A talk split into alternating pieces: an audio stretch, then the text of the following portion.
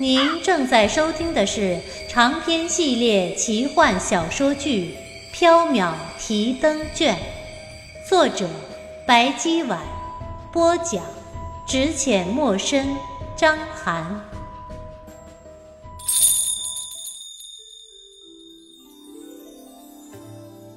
喜欢我们的听友可以加入 QQ 群六二九八四九三五八六二九八。四九三五八，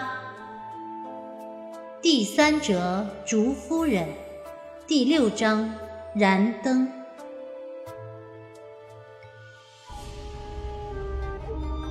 月亮从乌云中划出，清辉如银。八名金刚罗汉看清了纸上的两个字：“准入。”啊，是怀秀禅师的字呢。怀秀禅师是青龙寺的住持，他都准入了，我们似乎没有理由阻拦。这个只能让他进去了。八名金刚罗汉商量之后，分立两边，让出了一条道路。先知，走吧。白姬回头似笑非笑的说道：“哦，好。”原耀从胡思乱想中回过神来。急忙跟上。白姬带着原药走进藏经阁，沿着木质的楼梯向上走。月光从窗外透入，明亮如水。原药感觉自己像是游走在梦幻里。墙壁上画的佛教壁画的人物都活了，诸位佛陀、菩萨、罗汉、圣僧、揭谛、比丘的目光随着白姬原药的步伐而移动。袁耀甚至能够听见他们的窃窃私语。哎，怎么回事？怎么会有人和非人闯入？他们一定是冲着地龙珠来的。他们好像是被怀秀禅师准许入藏经阁，金刚罗汉不能阻拦，怎么能让妖孽拿走？好巧啊！白姬，他们是佛陀吗？不是的，真佛只在西方极乐天。这些壁画上的妖灵不过是受了香火之后沾了一点佛性的非人罢了。可笑的是，他们却以为自己是真的佛陀呢。走到三楼之后，四周蓦地安静下来，月光清澈，凉风习习。一排排木质的书架上堆满了泛黄的经卷，空气中隐隐浮动着墨香。金炉不断千年火。玉盏长明万盏灯，西方的神龛上供奉着一尊燃灯佛，宝相庄严，神色慈目。燃灯佛的掌心中托着一枚青色的珠子，光滑流转，熠熠生辉。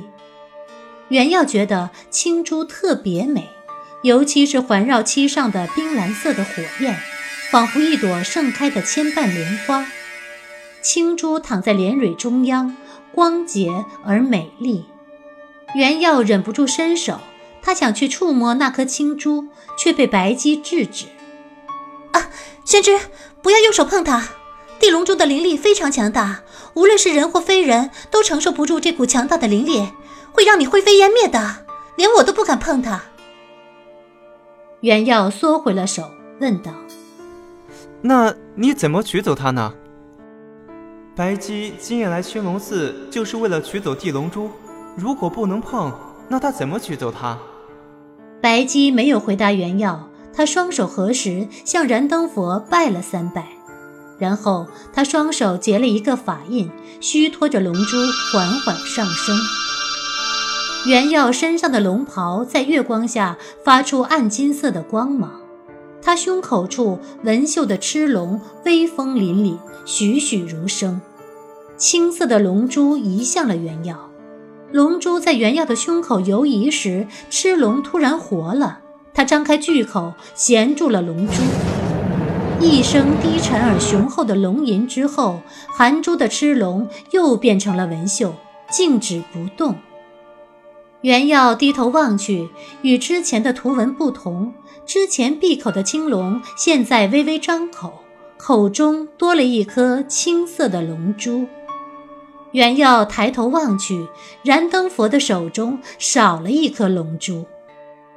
龙珠自然要衔在龙的口中。人中帝王乃是地龙，把地龙珠放在太宗穿过的龙袍上，就可以带走了。袁耀这才明白白姬让他穿龙袍来青龙寺的原因。你自己就是龙啊，你张嘴衔着龙珠不就好了？干嘛要小声提心吊胆的穿着龙袍到？当然，这句话小书生是不敢说出口的。哼，好了，先知，走吧。哦，好。白姬、原耀按原路返回，在经过二楼和一楼的壁画时，袁耀又听见佛陀、菩萨、罗汉、圣僧、揭谛、比丘的窃窃私语。哎呀呀，他把地龙珠拿走了！他拿走了地龙珠，金刚罗汉一定不会让他走的。是燃灯佛的东西，他居然敢拿走，太可恶了！妖孽，不能让他离开。佛祖一定会下地狱。吵死了！白姬的目光扫过壁画，冷冷道：“四周瞬间安静了下来。壁画上的佛陀、菩萨、罗汉、圣僧、揭谛、比丘立刻闭了嘴，静若寒蝉。”白姬原要继续向外走，来到藏经阁的大门时，八名金刚罗汉挡住了去路，龇牙咧目：“你拿走了地龙珠，吾辈不能放你过去。你虽然可以进来。”但却不能出去。白姬笑吟吟地从衣袖中拿出一张纸。怀秀禅师不仅允许我来，还允许我离开。八名金刚罗汉看清了“准出”两个字，面面相觑。是怀秀禅师的手迹啊！看来只能让他走了。哎，那就让他走吧。八名金刚罗汉商量之后，让出了一条道路。多谢诸位金刚菩萨，白姬行了一个佛礼，带着原药离开了。白姬轻快地飘在前面，原药走在后面。哼，和想象中一样顺利。白姬，你拿走了地龙珠，不怕燃灯佛去缥缈阁找你索还吗？燃灯佛已经寂灭了十劫了，怎么会向我来索还？地龙珠名义上是燃灯佛的。实际上却是无主的东西，得者居之。即使燃灯佛不在了，丢了这么贵重的东西，青龙寺的僧人明天不会去官府报案吗？地龙珠是非人界的宝物，人界很少有人知道它的价值。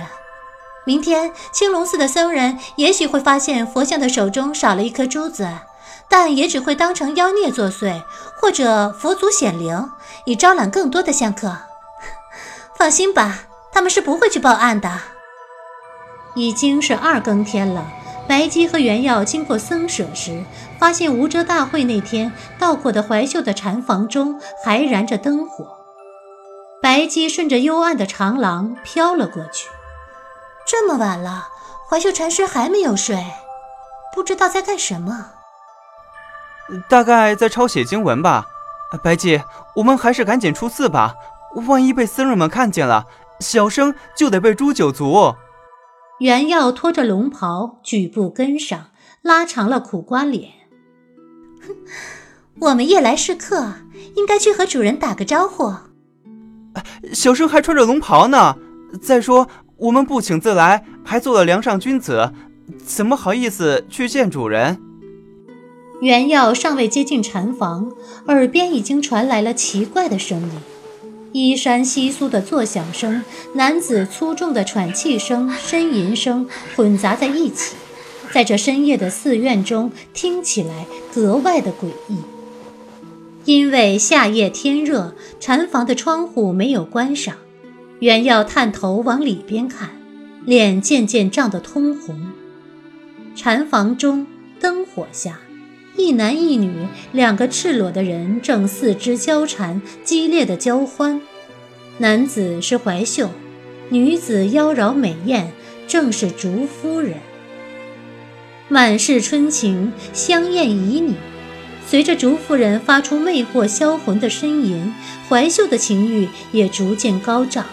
一次又一次的冲击，索取更激烈的感官欢愉。这一刻。得道高僧忘记了佛，忘记了禅，他的神情如野兽，他的心堕入了地狱。袁耀面红耳赤地望着禅房，心情复杂。无端的，他想起了怀秀写给他的墨宝：“色即是空，空即是色。”他一直没有参透怀秀写的这句经文，怀秀自己也没有参透。情难参透，欲难参透，人性更难参透。嘿嘿，有趣。白姬掩唇而笑。什么有趣？袁耀侧过了头问白姬：“ 哼，怀秀禅师很有趣。”怀秀禅师只是一时被竹夫人迷惑了。袁耀想起之前在缥缈阁，竹夫人也曾现身诱惑他，但是他因为害怕而跑去和黎奴一起睡了。哼，哪有什么竹夫人？那只是一只碧鸽呀！哼哼哎，袁耀不解，他又回头望去，但见禅房中烛火下，怀秀一袭僧衣，结跏趺坐，坐在蒲团上。怀秀正在闭目冥想，他的手中拿着碧绿的竹制碧鸽，脸上的表情却和刚才原耀看到的一样，被情欲晕染，不似佛陀。他的心正沦陷在地狱中，不得挣脱。呃，这，这是怎么回事？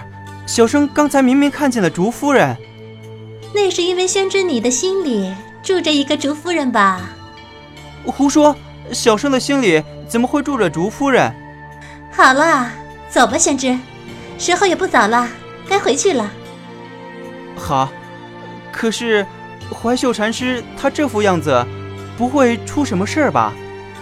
白姬瞥了一眼怀秀，说道：“那是他的心魔，旁人无法帮他。”白姬带着原药离开，原药最后回头望了一眼怀秀，怀秀手中的竹制碧鸽，翠绿如玉，釉色惑人。